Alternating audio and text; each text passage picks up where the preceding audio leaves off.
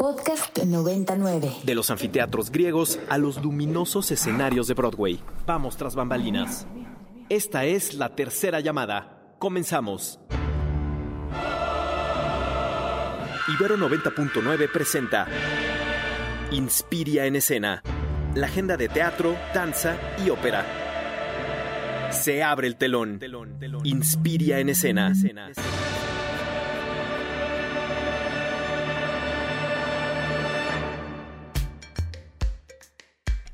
Bienvenidas y bienvenides a Inspiria en Escena. Yo soy Ecaterina Sicardo Reyes y pues venimos regresando de esta alerta sísmica que acaba de sonar y que el C5 acaba de publicar en su Twitter. Se informa que por un error derivado de trabajos de mantenimiento se envió por accidente el sonido de la alerta sísmica en 851 sitios de la Ciudad de México. Ofrecemos una disculpa por las molestias y afectaciones que este incidente ha provocado.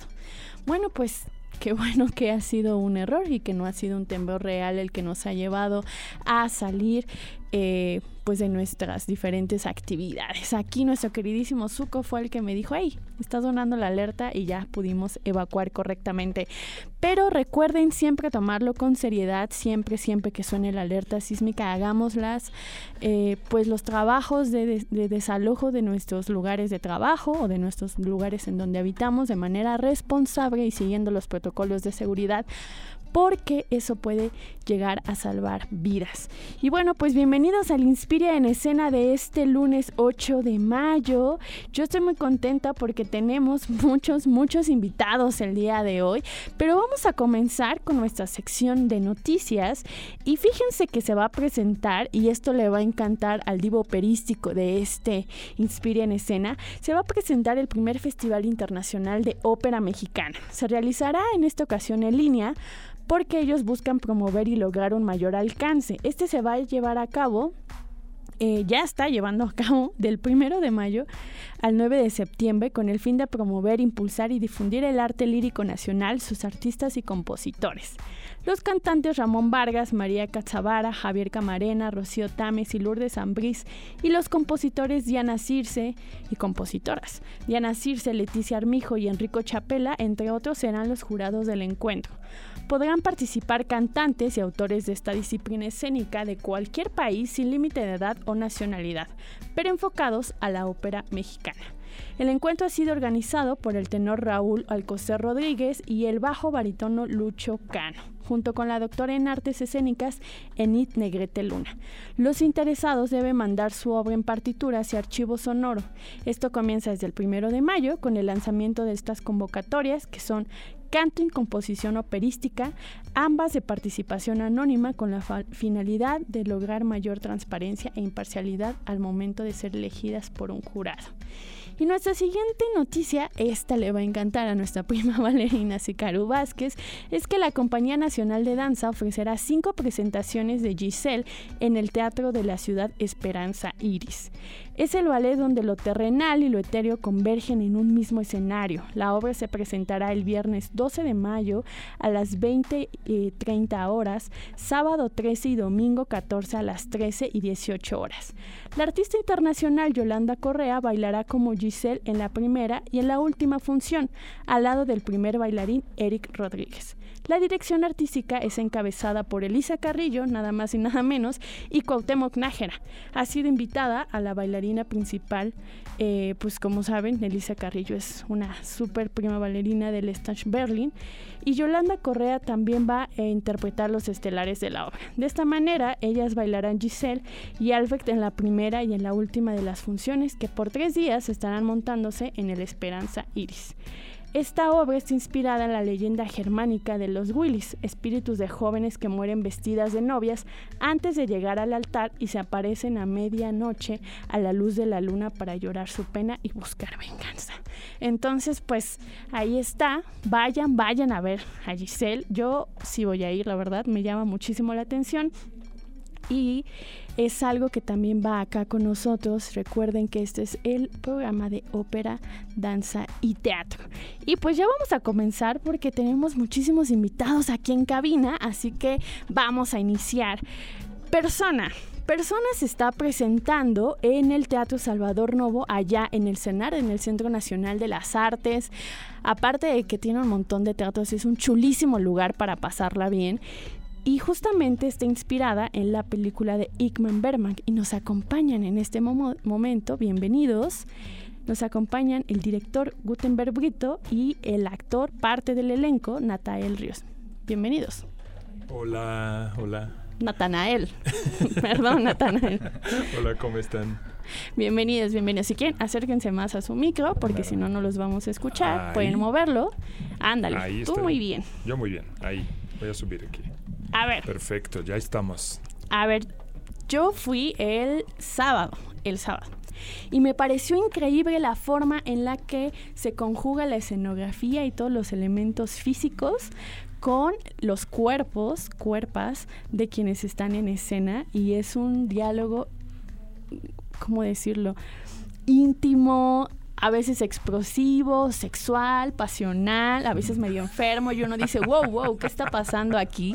Entonces, cuéntame, Gutenberg, ¿cómo es que dijiste primero, voy a tomar al maravilloso Ickman Berman, lo voy a llevar a escena, y cómo decidiste que este fuera el lenguaje físico para hacerlo? Pues muchísimas gracias por la oportunidad, por estar aquí en la Ibero con ustedes. Eh, ese proyecto surgió durante la maestría en dirección escénica que yo estaba estudiando en el Instituto Nacional de Bellas Artes y Literatura en 2018. Eh, tenía como meta hacer un montaje de conclusión y entonces eh, la investigación que yo me propuse durante esa maestría fue investigar sobre el erotismo en la escena teatral. Mm, ok, me queda clarísimo. entonces empezó ahí exactamente. Yo trabajé con alrededor de 60 actrices y actores mexicanos durante esos dos años haciendo muchas investigaciones, muchas preguntas sobre cómo llegar a un desnudo sensual, cómo llegar a un desnudo sin que sea agresivo para el espectador, para el intérprete, cómo, cómo construir ese proceso. ¿no? Y como la tarea era hacer un montaje final, yo me pregunté, a ver, ¿qué, va, qué vas a montar? ¿Qué tiene que ver con eso? Y me vino a la mente la imagen de la película yo dije, pero esa película yo la vi hace 15 años. Yo dije, pero ¿por qué me vino?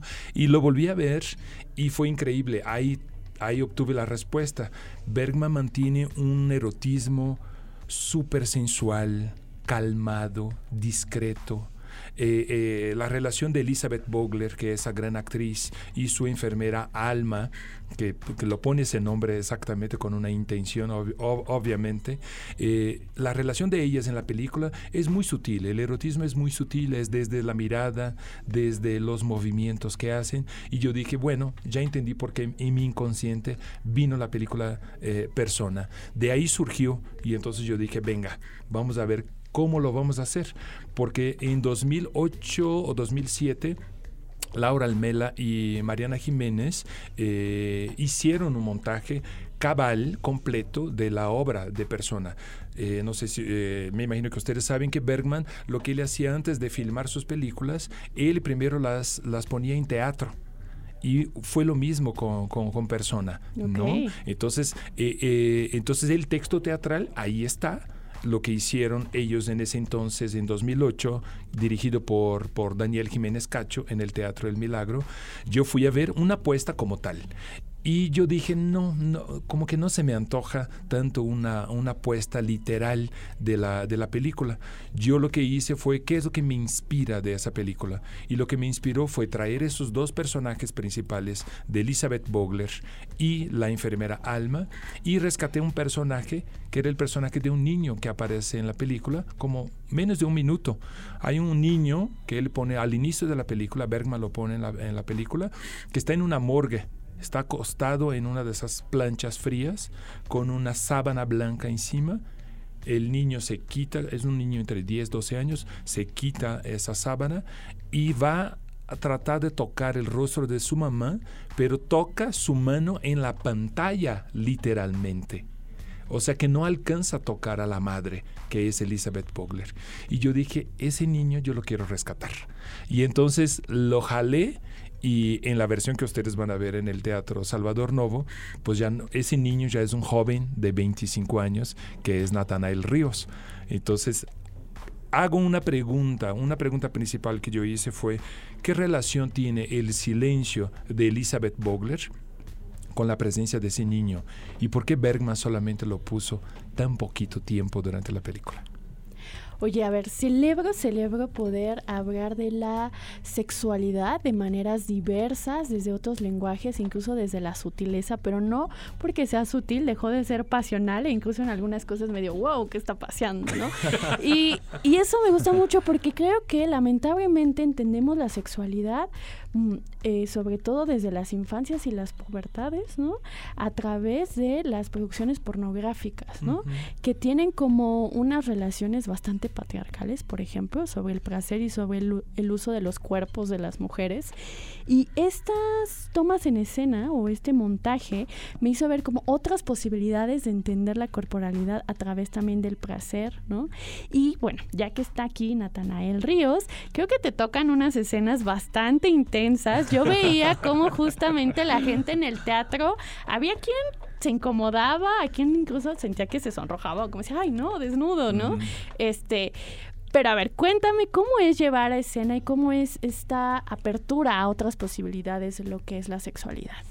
Claro, pues para mí ha sido desde el inicio un reto y al mismo tiempo un placer trabajar con Gutenberg porque yo ya tenía ganas de pues trabajar con su con su método, con una mirada que él tiene.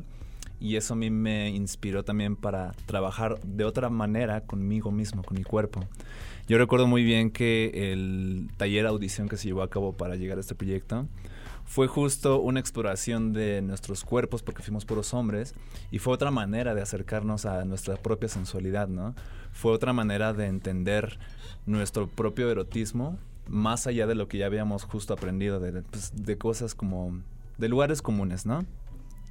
Y eso traspolarlo a la escena también es un proceso de como de ir, ir como hilvanando poco a poco las cosas para que vaya quedando lo, lo delicado, lo, justo en los detalles es donde radica esta sensualidad que, muy fácil se puede ir por otros lados, ¿no? Claro. Pero mm, que justo ha sido eh, un proceso totalmente pues retador el poder sostener eso y sobre todo el poder comunicarlo, ¿no?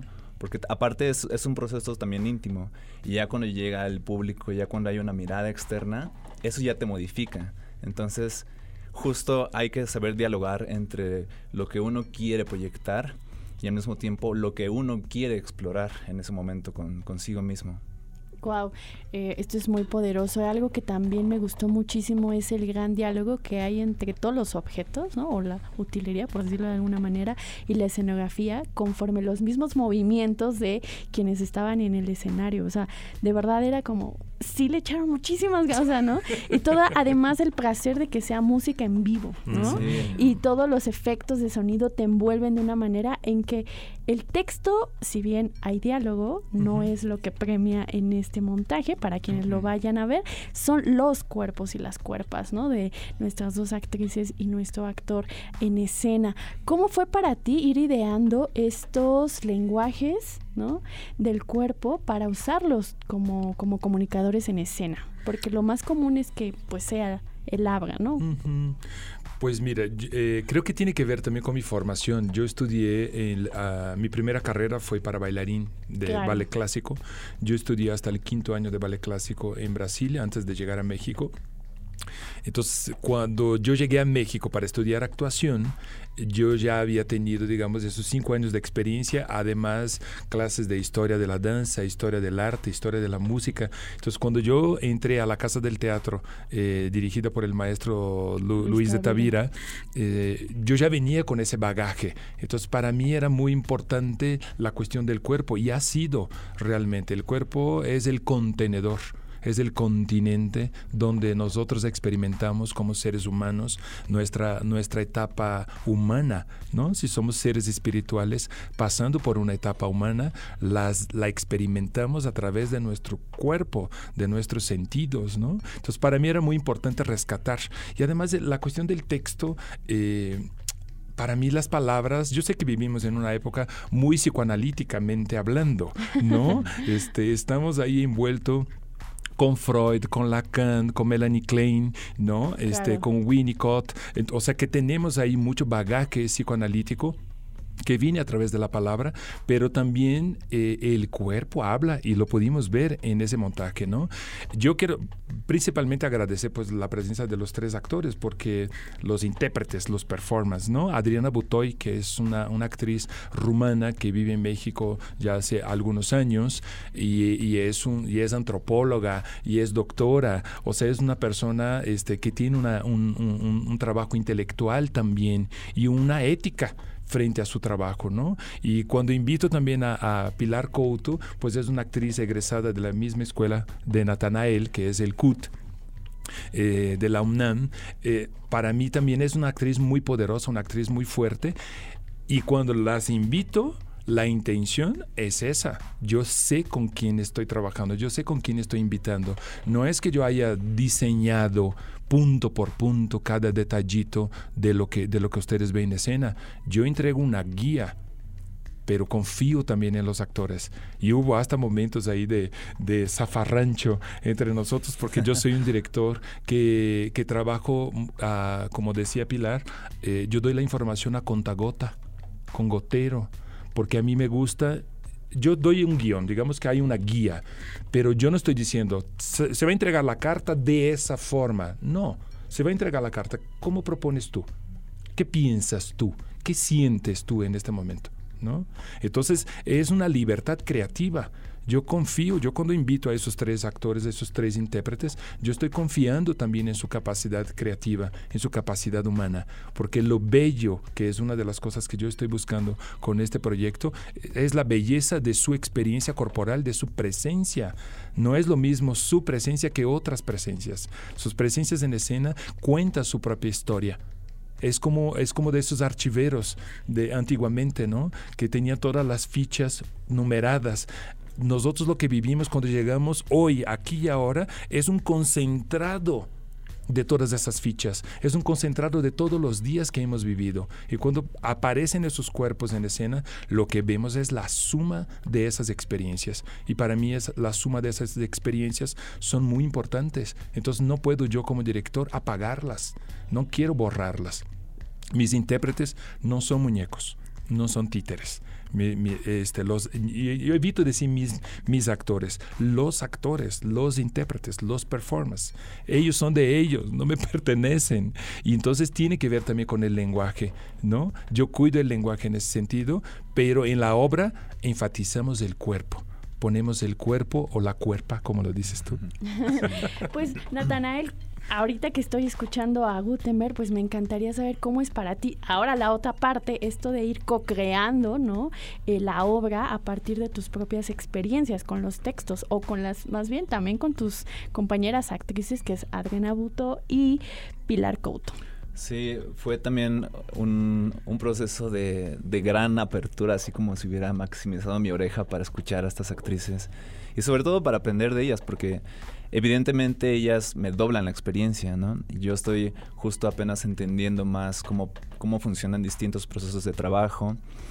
Y al mismo tiempo, ahorita estaba justo pensando que también ha sido todo este proceso un reencuentro con, mi cuerpo, ¿no? Porque venimos de una pandemia en donde a lo mejor no tuvimos tanto contacto con nuestro cuerpo y eso nos llevó a otras prácticas con nuestro cuerpo día a día. Entonces también me fui dando cuenta que en los ensayos y con las actrices, en estas exploraciones que hacíamos, era como un volver a habitarnos desde el cuerpo, porque siempre había una cosa de querer entenderlo por la razón, pero ya cuando dejamos de eso de lado y nos permitimos justo las sensaciones y qué nos pidía nuestro cuerpo en ese en ese contacto fue cuando empezaron a surgir otras cosas y que todavía siguen surgiendo en cada, en cada función que damos. Que esa es la maravilla de las artes escénicas. Seguramente ninguna función es igual a otra y supongo que en este, en donde premia tanto la idea de la sensación, debe ser menos esa posibilidad.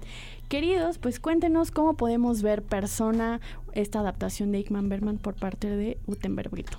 Pues es en el Centro Nacional de las Artes, ahí en Churubusco y Tlalpan, eh, en el Teatro Salvador Novo, jueves y viernes a las 8, sábado a las 7, domingo a las 6. Es nuestra última semana, así que corran.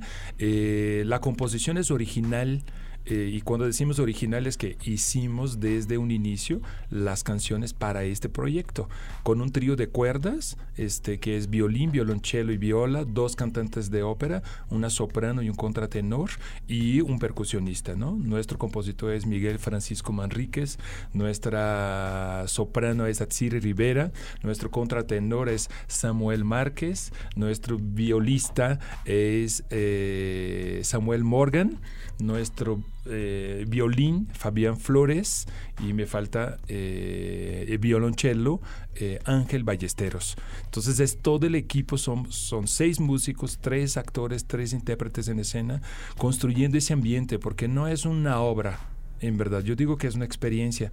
Recordar a la gente que cuando nosotros, cuando ustedes vayan al teatro, nosotros los vamos a meter por la parte de atrás, que van a tomar un poquito de té, que hay una, una experiencia con unas fotos. ¿Qué es lo que queremos con eso? Queremos tranquilizarlos. Queremos bajar la prisa de la Ciudad de México, que se calme para que podamos entrar en ese ambiente bergniano. Eso es lo que nos queremos nosotros, que ustedes disfruten de Bergman, que ustedes se metan con Bergman desde el teatro. Yo concuerdo, permítanse explorar las posibilidades de, la cuerpa del cuerpo a través también de las artes escénicas. Queridos, muchísimas gracias por haber venido aquí a Inspire en Escena. Nosotras vamos a ir a una canción porque seguimos teniendo invitados en este programa.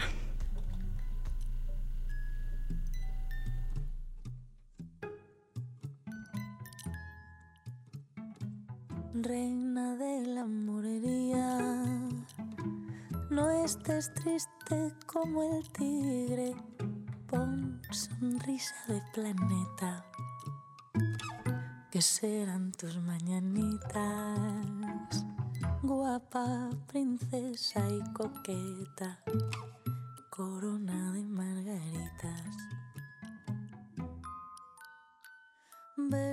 Esto que acabamos de escuchar es Verde de Silvia Pérez Cruz. Yo descubrí a esta cantante por andar de metiche en las playlists de Silvana Estrada y es ahí donde empecé a hacer la conexión.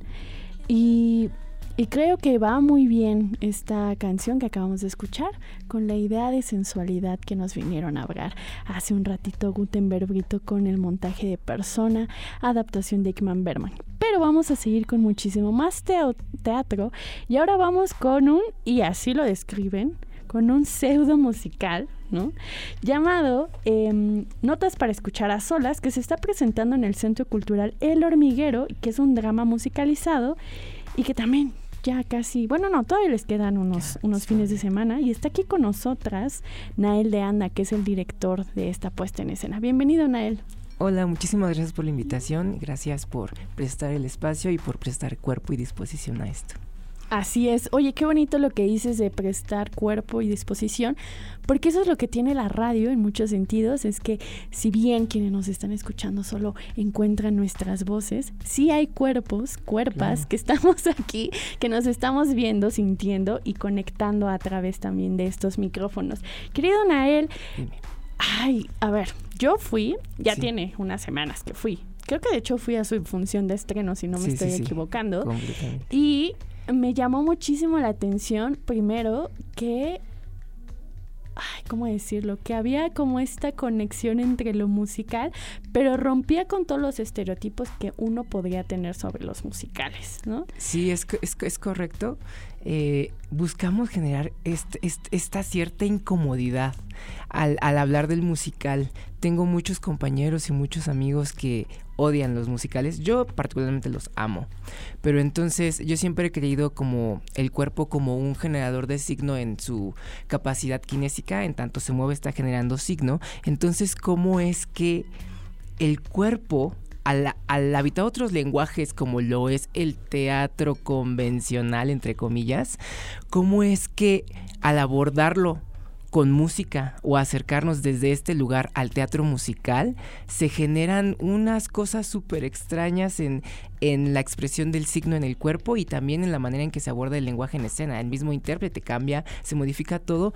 Entonces empieza a generarse cierto discurso que para nosotros buscábamos generar incomunidad en este musical, un pseudo musical, por eso es. También hay muchísimo drama en este montaje, ¿no? O sea, todo lo que acontece a la am, a la protagonista Idelisa, ¿no? Es como cosa tras cosa tras cosa, pero también creo que es un drama que pertenece mucho a nuestra generación. Es decir, como Idelisa que se encuentra frente a la violencia de género, ¿no? Eh, a una violencia tan voraz que afecta su propia posibilidad de ganarse el pan, es decir, que tiene que irse del trabajo por esta violencia de género, pero también el propio trabajo en sí mismo ya era precarizado, ¿no? Eh, la algo que creo que nos pasa a muchas de nosotras, que es no tener un hogar, ¿no? A diferencia tal vez no es tampoco para todos fue así, pero a lo mejor de nuestros padres o de las generaciones del pasado que por alguna razón pues sí pudieron comprar un lugar donde vivir y tener una propiedad. Para nosotras ahora las contemporáneas es mucho más difícil, ¿no? Y la cuestión también de la migración, no se, no se dice tal cual creo, pero sí se entiende como que Idealiza se va del lugar de donde nace, ¿no? Y tiene que migrar a la ciudad o al menos se entiende a un lugar urbano, ¿no? Para poder pues mejorar, entre comillas, pero esta idea de mejorar se ve totalmente eh, raptada por la voracidad que es la ciudad en tanto rentas, etcétera, etcétera, etcétera. Entonces, creo que haces una historia muy, muy actual y le das un giro a, través de cómo es que estos podcasts de mm, superación personal re- refuerzan la idea de la meritocracia y que solamente basta con echarle ganas para salir adelante. Cuéntame cómo comenzó esta, esta crítica o de dónde te nació esta cosquillita de decir, a ver, aquí hay algo que hay que enunciar. Ok, es una historia bien interesante que de hecho se permea esta historia hasta el estreno de la función. Eh, yo siempre eh, soy una persona abiertamente homosexual, soy paciente con VIH positivo, entonces siempre empezó todo cuando me diagnostican como cero positivo y la gente no sabía qué decirme, ¿no? Yo lo tomé muy bien, de hecho solo le pregunté al doctor qué tengo que hacer para estar bien y me dijo pues tomar este medicamento. Yo dije perfecto, pero entonces me acercaba con amigos, me acercaba incluso con la familia y tengo VIH y ellos respondían "Eh, eh, eh, échale ganas o, o tú puedes o bueno, yo sé que puedo, este, no busco tampoco una réplica a lo que estoy padeciendo, simplemente tengo la confianza de abrirme contigo, ¿no? No, no busco soluciones a la vida, busco escucha. Entonces, el échale ganas, yo siempre he preguntado, siempre me he preguntado, ¿qué es echarle ganas, no? Claro. ¿Qué, qué implica echarle ganas a algo? Pues en, en mi caso particular tal vez fue, eh, echarle ganas tal vez es una manera de decirme, eh, toma tu medicamento a tiempo, ah, juega con, eh, con tu salud, no, juega con tu salud mental, no, ah, cuida tu salud mental, mejora tu salud mental. Entonces, eso para mí significaba échale ganas. Y esa fue la primera semillita que empezó a germinar en este texto. Cabe mencionar que siempre dicen por ahí que el teatro sobrepasa eh, muchas cosas, incluida la vida, y parece ser que el texto nos tragó a nosotros, porque no estás ni tú para saberlo ni yo para contarlo. Pero justo antes, dos semanas antes del estreno, yo estuve hospitalizado. De hecho, yo llegué a ver la obra en vivo. O sea, no sabía qué iba a pasar. Y, y fue tampoco también un- una cosa de resiliencia, ¿sabes? O sea, era como, me enfrento a mi salud, mejoro mi salud o hago la obra. Y yo dije, mi salud creo que es primero. Y entonces todos, todos en el equipo de trabajo dijimos, creo que lo importante, la obra habla de eso, sobre cuidarse a uno mismo, sobre quererse a uno mismo. Entonces nos invitó a la reflexión justo antes del estreno de que lo más importante somos nosotros mismos y cuidar y ver la manera de seguir, de echarle ganas, sin caer en este lugar hueco que, que no aporta cuando tú ves a alguien súper deprimido, súper, súper mal y le dices, échale ganas. Desde ese lugar hueco no, sino desde el lugar que cuestiona, desde el lugar que activa, que hace pensar, que hace sentir también, porque sentimos. Entonces, esto nos vino a enseñar esta obra. nos vino a hacer, nos vino a enseñar a ser resilientes y a procurarnos sobre cualquier cosa. Y de ahí viene saliendo todo lo de notas, todo lo de notas para escuchar las olas, de una vivencia personal, de una cuestión de salud propia, que, que dije, no, no puede ser solo sentarnos y decir, la vida es un pienso en positivo. No, hay casos particulares, hay cuestiones específicas que no sabemos qué, qué está sucediendo en la cabeza o en la vida de otras personas. Y hay que ser personas con una escucha muy, muy, muy activa para que eso que las otras personas pasan no se quede en un échale ganas. Exacto, y que también creo que algo que nos hace ver la obra de manera bastante interesante e incluso divertida, ¿no? Es la idea de que no solamente basta con la responsabilidad individual, sino que tiene que haber todo un contexto de, de oportunidades, de, de, mm, sí, de oportunidades que permitan a las personas hacerse cargo de sí, ¿no? Es decir, yo puedo decir, ah, sí, le voy a echar muchas ganas con mi salud mental, pero si no hay servicios de salud mental dignos, costeables, etcétera, etcétera, etcétera, no podría lograrlo. Me parece un gran, gran, gran esfuerzo este montaje y que también creo que está hecho por jóvenes. O sea, yo me sorprendí y dije, oye, están muy chavitos estos chicos, tanto en escena y luego tú cuando saliste como director. Y entonces digo, hey, qué bueno, hay esperanza para el futuro en las artes escénicas. Sí, de hecho, nuestro, nuestro, objetivo es generar emociones a través de un lenguaje transdisciplinario e incluyente. Este, buscamos siempre generar la interdisciplina. Todos somos chavos, algunos ya somos egresados, algunos no. Eh, que buscamos siempre generar lenguajes desde un lugar que nosotros hemos habitado en nuestro día a día. Si tú, si tu lenguaje es coser y quieres ser actriz, perfecto. Yo, yo estudié actuación. Hagamos esta interdisciplina, este, este, este convivio de lenguajes escénicos que nos permitan mostrar algo en escena a partir de nuestras propias experiencias.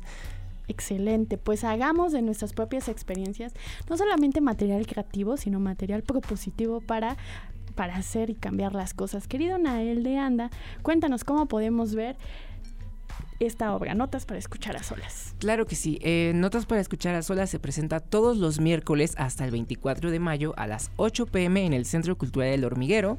Pueden conseguir los boletos en boletopolis.com o en la taquilla del Teatro Centro Cultural del Hormiguero. Y hay una promoción para todas las personas que digan que te escucha, que escucharon eh, aquí en Radio Ibero. En Ibero 99, sí. Exactamente. Eh, tienen un 50% de descuento. igual en la Excelente. Igual todas las, eh, las mamis de que, que pues, el 10 de mayo pues tenemos Ah, función, claro. entran gratis.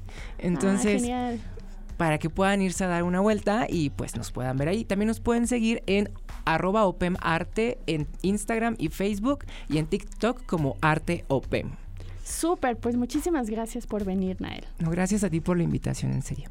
Pues nosotras seguimos en Inspira en Escena y nos vamos al corte para regresar con nuestro siguiente invitado.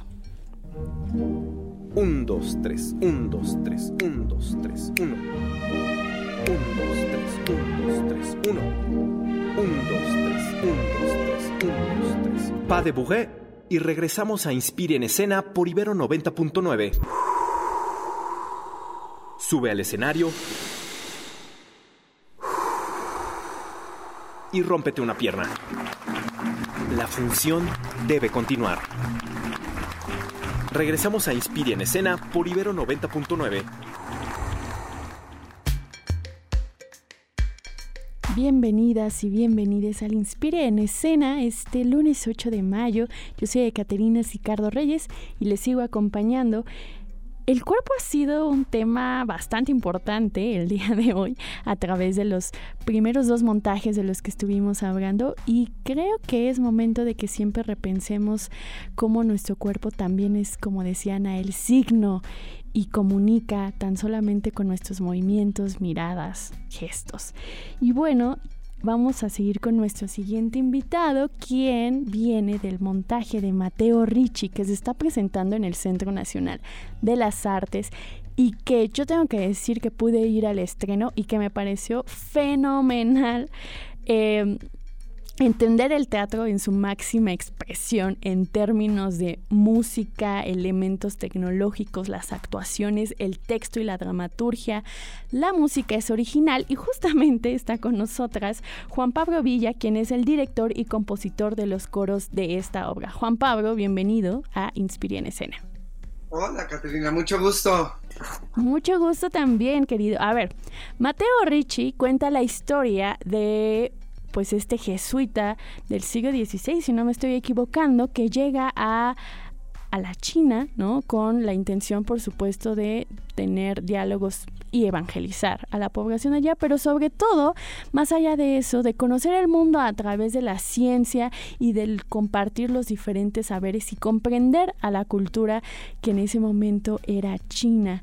El texto es increíble y bueno, el texto entiendo que es una combinación entre Luis de Tavira, Jorge A. Vargas, José Ramón Enríquez y José María de Tavira incluso. Y me parece que tiene la estructura de un texto, entre comillas, bastante clásico, ¿no? Eh, de teatro que utiliza este recurso de los coros como en las tragedias griegas. Cuéntanos cómo es que el coro recobra fuerza en este montaje. Así es, son 16 coros que conforman esta historia y nos van acompañando a lo largo de toda la puesta en escena. Una pluma del texto de José Ramón Enríquez, José María de Tavira y Luis de Tavira, em, eh, que bueno, eh, tenía esta intención de montarse en 2020 y que por la pandemia pues se tuvo que interrumpir, pero eh, bueno, pues empezó, yo, yo, yo fui parte de este primer montaje o de esta primera, de esta primera parte, ¿no? Del, del montaje y pues pude cruzar eh, palabras con José María de Tavira, con quien ya había trabajado en la, en la segunda puesta en escena de, eh, de, El corazón de la materia y que ahora, bueno, pues ya pudimos llevar a cabo este tercer montaje en esta trilogía con Mateo Ricci. sí, efectivamente retoma mucho como, como de este teatro clásico en donde el coro va narrando, ¿no? Va narrando todas las escenas y nos acompaña de principio a fin. Yo no pude verla hasta ayer y me voy gratamente sorprendido con esta puesta en escena. Eh, todos los coros se van cantando. Eh, musicalicé em, pues de manera, digamos, también pues vista desde, un, desde una forma clásica, primero pensando como en las polifonías de la época, cuando Matteo Ricci está en Italia y de ahí parte a esta aventura, entonces se utilizó, digamos, eh, modestamente una polifonía de la época, una polifonía que en donde juego con este cuarteto maravilloso de, voces. Eh, y conforme nos vamos acercando a India o a China, pues voy moviendo ya un poquito más hacia, hacia las escalas pentatónicas, uso varias escalas pentatónicas y pues voy, voy entretejiendo ahí los coros de, la obra. Eh, me acompaño de, música grabada que también hice para los coros, que van sonando ahí eh, una, especie de eh, de pista en donde las chicas van cantando. Y, te digo, el tratamiento sí lo hice como muy intentando acercarme a, las sonoridades de, de, cada uno de los lugares que van tocando y la segunda parte pues prácticamente se, se hace toda en, en la China, ¿no? Eh, eh, del, siglo XVI. Sí, algo que me gustaría contarle a quien nos está escuchando para invitarles a que vayan a este montaje escénico es que lo es en totalidad. Es decir, a ver, tenemos actores en escena representando el texto, pero también tenemos un montaje tecnológico de pantallas que nos permiten hacer esta travesía épica, porque en muchos sentidos también la historia de Mateo Richo, la forma en la que se maneja también el texto, pues responde a esta cuestión épica más clásica. Tenemos los coros totalmente en vivo, ¿no? Con gran trabajo de música original. Y por otro lado, también a la par se está llevando a cabo una reflexión a través del teatro documental del lamentable fallecimiento de los jesuitas en Cerocagui el año pasado. Entonces, me parece que no solamente es una obra que habla de la vida ilustre de Mateo Ricci y se queda ahí, sino más bien es primero un ejercicio extraordinario de cómo combinar elementos en escena, ¿no? Y segundo, también es un momento de hacer estas vínculos, diálogos entre cuestiones que pasaron hace siglos y cuestiones que acontecen en el ahora. Entonces nos permiten conectarnos con la obra. Querido, ¿cómo fue para, para ti, por ejemplo, ayer, ¿no? Haber ido al montaje por primera vez y poder ver toda esta conjunción de elementos en el escenario. Sí, bueno, eh, subrayando ahí, reflexión y denuncia también, ¿no? Con los hechos lamentables de Cerocahui, Chihuahua, eh, que más allá de que esta es una obra y trata de jesuitas y tenemos este lamentable hecho, pues también es una denuncia a la violencia que se, vive en este país, ¿no? Y se hace de una manera eh, extraordinaria, siento yo. Yo me voy, te digo, gratamente sorprendido de cómo todas las eh, disciplinas, el vestuario que hace, eh, que hace Gerildi en la obra, con Carlo de Michelis y lo que hace Philippa Mand con la iluminación y la escenografía, me parece de una manufactura pues bastante elevada. esto aunado a las actuaciones de todas y todos dirigidos por, pues, por dos grandes del teatro, ¿no? Eh, Jorge Vargas y Luis de Tavi, ¿no? Y eh, pues creo que puedo ver una conjunción de todas las artes en, un nivel eh, extraordinario. Eh, es una obra que yo, independientemente de que haya hecho los coros, que por cierto eh, los dirigí con María Emilia Martínez y también eh, con la asistencia de Andrea Villela, que son mis manos derechas en muchos de los proyectos. No nada más hago la composición, sino que hacemos también la dirección, cierro paréntesis. Em, pues creo que se conjunta todo de manera maravillosa y tengo muchas ganas y muchos deseos de volver a escucharla de, volver a verla, perdón, para encontrarme nuevamente con toda esta conjunción de elementos eh, entretejidos. Yo pensaba como en la trama y la urdimbre que tiene esta obra, bastante compleja, pero con mucha maestría, ¿no? Estamos en el Centro Nacional de las Artes, en el Teatro de las Artes, y de miércoles a domingo. Eh, la obra, eh, pues es tiene un intermedio, dura tres horas aproximadamente, pero en realidad eh, no parece que dure tanto, ¿no? Porque en realidad estamos como inmersos en este maravilloso mundo del siglo XVI y al mismo tiempo en esta reflexión que se hace todo el tiempo en Seracawi, Chihuahua, en Serocawi, eh, pues en la Sierra Tarahumara, en la Sierra Rarámuri. Entonces los elementos del teatro clásico con el teatro cantado intentando eh, trabajar con la polifonía de la época, posteriormente con eh, las escalas pentáfonas o pentatónicas del Oriente y un elemento muy importante dentro de mi, de mi eh, manufactura que es trabajar con el canto cardenche o con cantos o esta evocación de los cantos llanos, de los cantos viscerales que se hacen pues también, digamos que el canto cardenche, pues tiene pues se canta en esta en, esta zona del país. Sí, justamente coincido en que es un montaje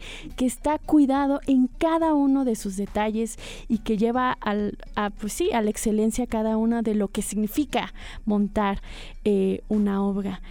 Pues queridísimo, muchísimas gracias por estar aquí con nosotros, con nosotras en Inspira en Escena. Les reiteramos la invitación a que vean Mateo Ricci en, el Centro Nacional de las Artes, en el Teatro de las Artes. Nosotros vamos a escuchar eh, un pequeño extracto de una canción y regresamos porque ya está aquí en cabina nuestra prima bailarina Sicaru Vázquez.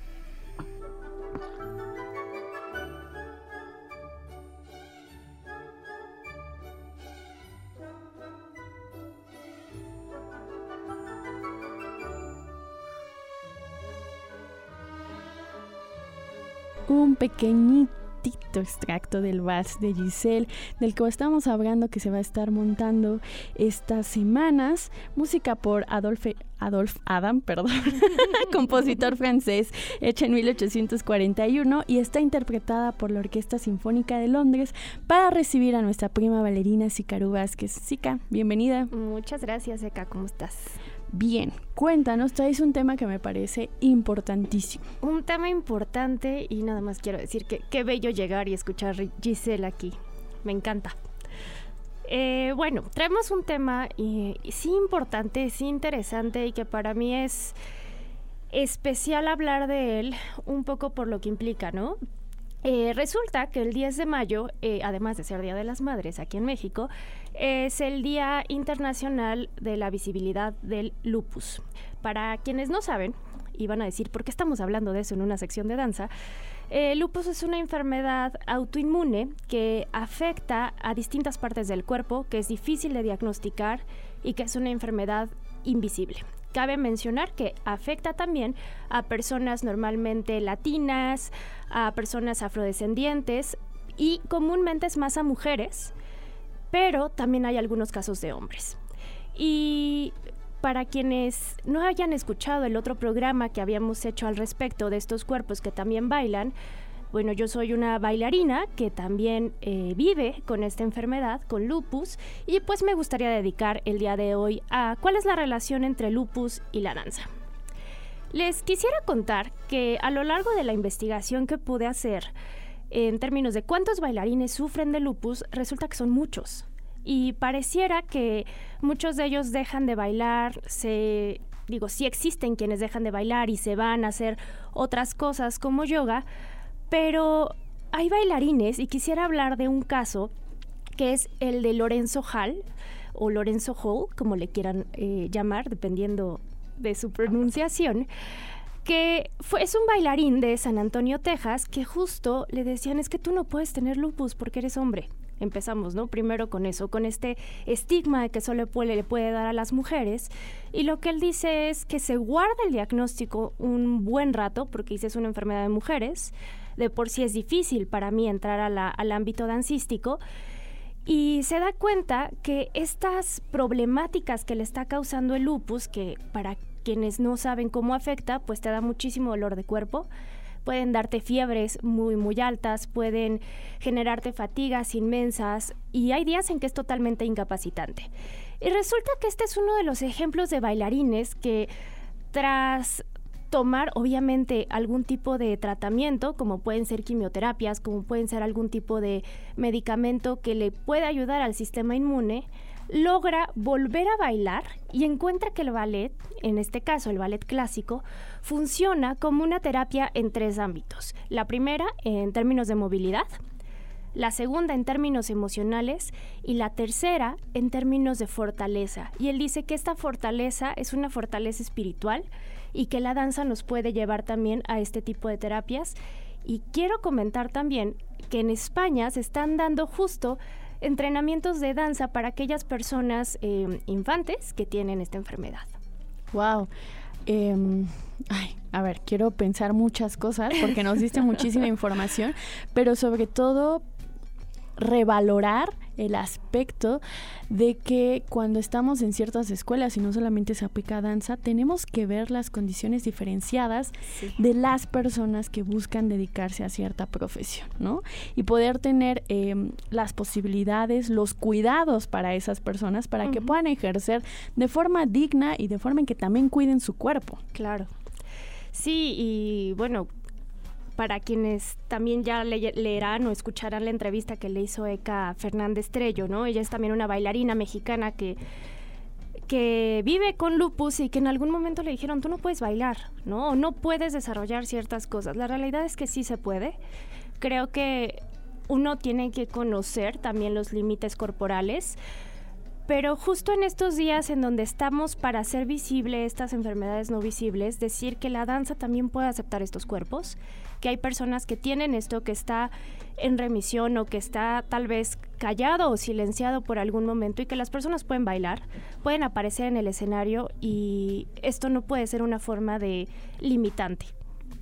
Así es, y también a ver, yo quiero pensar en qué implica para una bailarina o un bailarín entrar a cierta compañía o buscar ser profesionalizante con esta enfermedad cuando, por ejemplo, el contexto no te permite acceder a los medicamentos o a los tratamientos necesarios pues ahí hay que tomar decisiones, mi querida Eka. Los medicamentos son bastante caros, ¿no? Y muchas veces cambiar el estilo de vida implica que tienes que descansar, implica que tienes que reposar y hay veces que un bailarín profesional no puede descansar tanto tiempo porque tiene una función tras otra, que sí hay quienes lo logran y la verdad es que ser, ser bailarín de cualquier técnica implica, voy a decirlo por favor, no se ríen de mí, mucho masoquismo pero también implica autocuidado, ¿no? Y saber parar, saber decir cuando ya eh, es necesario que pares, creo que es algo importante para, para todos aquellos bailarines profesionales.